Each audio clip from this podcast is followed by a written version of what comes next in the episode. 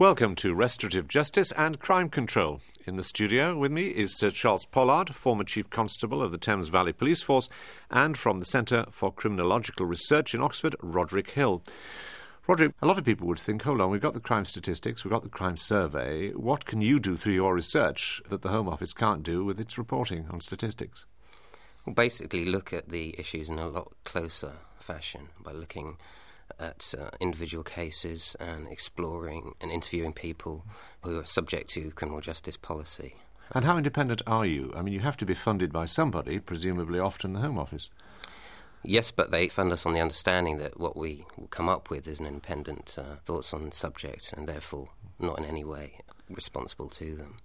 Now, Sir Charles, why were you interested in restorative uh, justice? You've had a long and distinguished career, ending up as a chief constable in Thames Valley. So, what was it about this idea that appealed to you?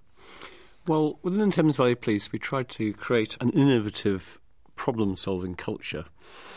And through that, what came out was a lot of frustration about the workings of the mainline criminal justice system. And so, with police officers, we decided to try and develop something which is better. And uh, just tell me what the frustrations were. Well, every time you formally arrest someone to put them through the court process, you have got two things. You've got a huge bureaucracy and a massive amount of time wasting, a huge cost. And for minor offences, this is silly. And secondly, it is very adversarial. And uh, there's really quite a lot of cynicism about that. And of course, victims of crime are not involved at all. They are just givers of evidence. They have no place or no locus in the system. So the principle we followed is this that if you have a system where you don't even involve the people who've been affected by crime, you don't involve them in its solution, you've got no chance. If you do involve people in its solution, then suddenly mm. you see really exciting things happening. So when did you hear about this New Zealand project? After we ourselves had already developed in the Milton Keynes Retail Theft Initiative, we'd already started doing some work which had quite a big restorative element in it. Mm. Found everything we did with that just seemed to work extraordinarily well for much less cost, much more job satisfaction for police officers, and most important of all, victims of crime and offenders getting a much more sensible approach, we felt. Having developed that and then trying to expand it at Aylesbury, where we developed uh, restorative conferencing or tried to. That's when we linked up with New Zealanders and the Australians who were working in the same area. Well, we'll be hearing about the New Zealand experience in just a moment, but let's just check our definitions here. Roderick Hill, what if you had to define restorative justice? How would you? I would try and define it in fairly simple terms, I think, and that is that restorative justice, when addressing crime, takes its focus the harm that has been done by the crime. So it looks at the harm that's been done by an offence and it seeks to address repairing that harm. And the other sort of part of the definition would be that people who are involved, who've been affected by that crime, come together to try and resolve it. And in the case of most crimes, that would be the victim, the offender, and their communities of care, so their supporters. For the offender, that might be their mother or father. For the victim, could bring someone like a friend. Well, let's hear how that has worked in New Zealand from an academic who was specialised in family group conferencing, which was the forerunner of restorative schemes in this country. I'm Alison Morris. I, for the last uh, seven years or so, was based at the Institute of Criminology at Victoria University in Wellington and involved in carrying out research on family group conferencing and restorative justice. It was developed first in New Zealand in 1989, partly as a result of dissatisfaction with the previous youth justice system, but partly also in response to demands by Maori, the indigenous people of New Zealand, to make the system more culturally appropriate. In the New Zealand version of restorative justice, family group conferencing, the top 20% of youth offending is dealt with through family group conferencing. The rest of juvenile offending is simply dealt with by the police through warning or through diversion. The main emphasis in restorative justice is trying to restore balance and to put things right. So a lot of the focus is on making amends to the victim rather than punishing the offender. Part of that means that the offender is held accountable for his or her offending in a much more meaningful way. In a sense, it's making offenders responsible, but in a constructive way by making them put something back in to repair the harm that they've done rather than simply experience the penalty. The young person is obviously there, the uh, family are there, anybody that the family wish to invite is there. The victim is there. The victim may bring support people if they want. The purpose of the conference is really to decide, obviously, what to do about the offending, and within that, there are probably two key components. One is to hold the offender responsible for his or her offending in a meaningful way, and the other is to make amends to the victim to the extent that that's possible. The conference can be held wherever the parties want it to be held, so it could be in the offender's home or on a Marae Maori meeting house. It's more commonly in a community hall after the welcome and introductions, what normally happens is that the police outline the elements of the offence, and the young person is then asked whether they admit or deny the facts as set out. Once there is a basis for an agreed summary of facts, then usually the next thing that happens is that the victim, if the victim's present, is invited to say how they felt about the offence and what the consequences of the offence has been for them. In New Zealand, there is also at this point a break where the family and the young person have some private time together. And they discuss what they've heard in terms of how to make amends to the victim or how to show that the young person's accepted responsibility for the offence. The meetings then are reconvened and then they would put their plan to the participants of the meeting. There would then be, again, a, a general discussion leading to some decision and resolution. I think there is a sort of a, an educative level attached to the conference, both to the process and the outcome. And I think also the fact simply that the young person has been included in the process and has agreed to this outcome means it's more likely that the young person will complete the outcome. And having completed the outcome, then any kind of um, intervention that is rehabilitative or whatever is, I think, likely to have some impact on the young person. What we did was we followed up some young people who had been through a conference for six years. We re interviewed them after six years.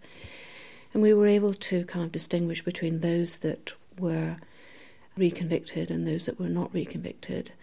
There were some very clear restorative justice related factors.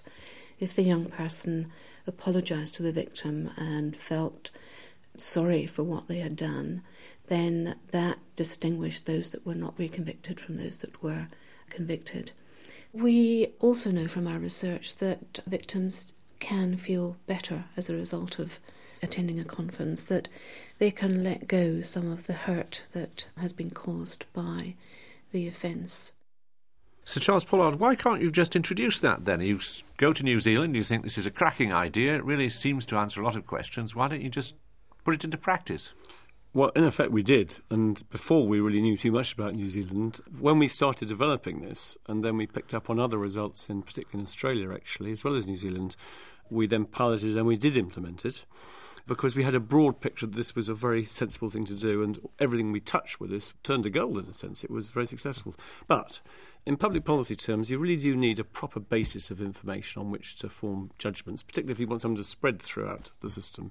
And that's why we were very keen to have a really rigorous independent research project to really evaluate exactly what was happening and whether the ways we could do this better. Roderick Hill, then, how did you go about that at the Centre for Criminological Research? Well, we were funded by the Joseph Rowntree Foundation, and uh, my colleagues Carolyn Hoyle and Richard Young started the project back in 1998 what they did was that the research basically took two main phases. The first involved going to look at what Thames Valley Police were doing, going to look at these restorative cautions. And based on observations and interviews with participants, a report was created which basically fed back to Thames Valley Police on what the research thought of how it was being implemented. So it was a kind of action research project to that phase. You didn't work, wait till the end, you kept feeding interim results as you were going. Yeah, we fed interim results to them so that they could improve practice. Because we recognise that obviously when you implement a model, there's teething difficulties. And to evaluate restorative justice properly, we had to be sure that Thames Valley Police were doing restorative justice and not simply doing something in the name of restorative justice. Thames Valley Police accepted all those recommendations, and then the second part of our project was a more formal evaluation, where we didn't feed back to them anymore, but we observed a greater number of conferences and spoke to participants after they'd gone to a conference three months later and then a year later, following up with offenders, for example, their patterns of offending. uh, through self reported offending and through the official statistics. So, when you finished it, you delivered it to the Home Office, and then what? Does it sit in somebody's tray for a year, two years, drift away? How do you ensure that the ideas don't die and that there is a political impetus behind it? How can you try and achieve that?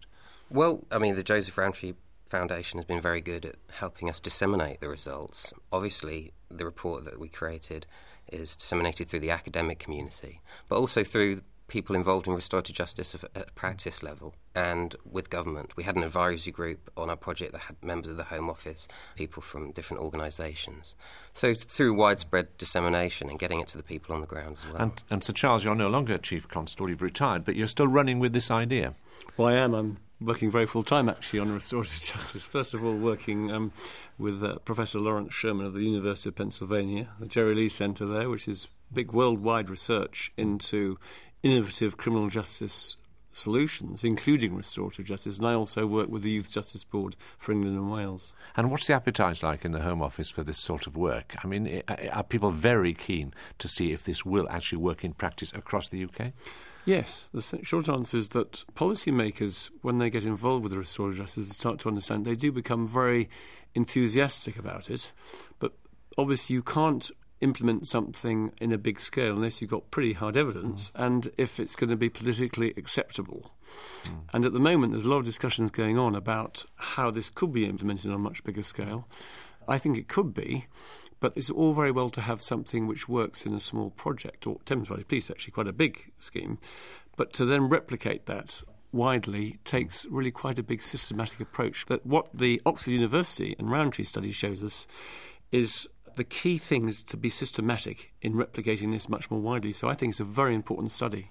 But it's also quite difficult to sell politically, isn't it? Because we still seem to have a debate in this country where people want well, they want vengeance, perhaps, often, and anything that seems to pay a great deal of attention to the motivation and tries to understand the uh, criminal is a quite difficult thing to sell, isn't it, at a public level? It is difficult to sell. What's interesting about that is over the years we've been developing in Thames Valley Police, I've never had any problem at all in selling it with the local media in Thames Valley, been very supportive. The difficulty is in really how you badge it, in the sense that the name restorative justice doesn't mm. sound firm enough uh, yes. in the way you're just suggesting. But the key to all this is, in reality, this is stronger and, in quotes, tougher than normal justice. If you're an offender, to sit in front of the victims you've affected and to sit there to hear face to face what's happened, believe you me, that is being held to account far more significantly than in a court.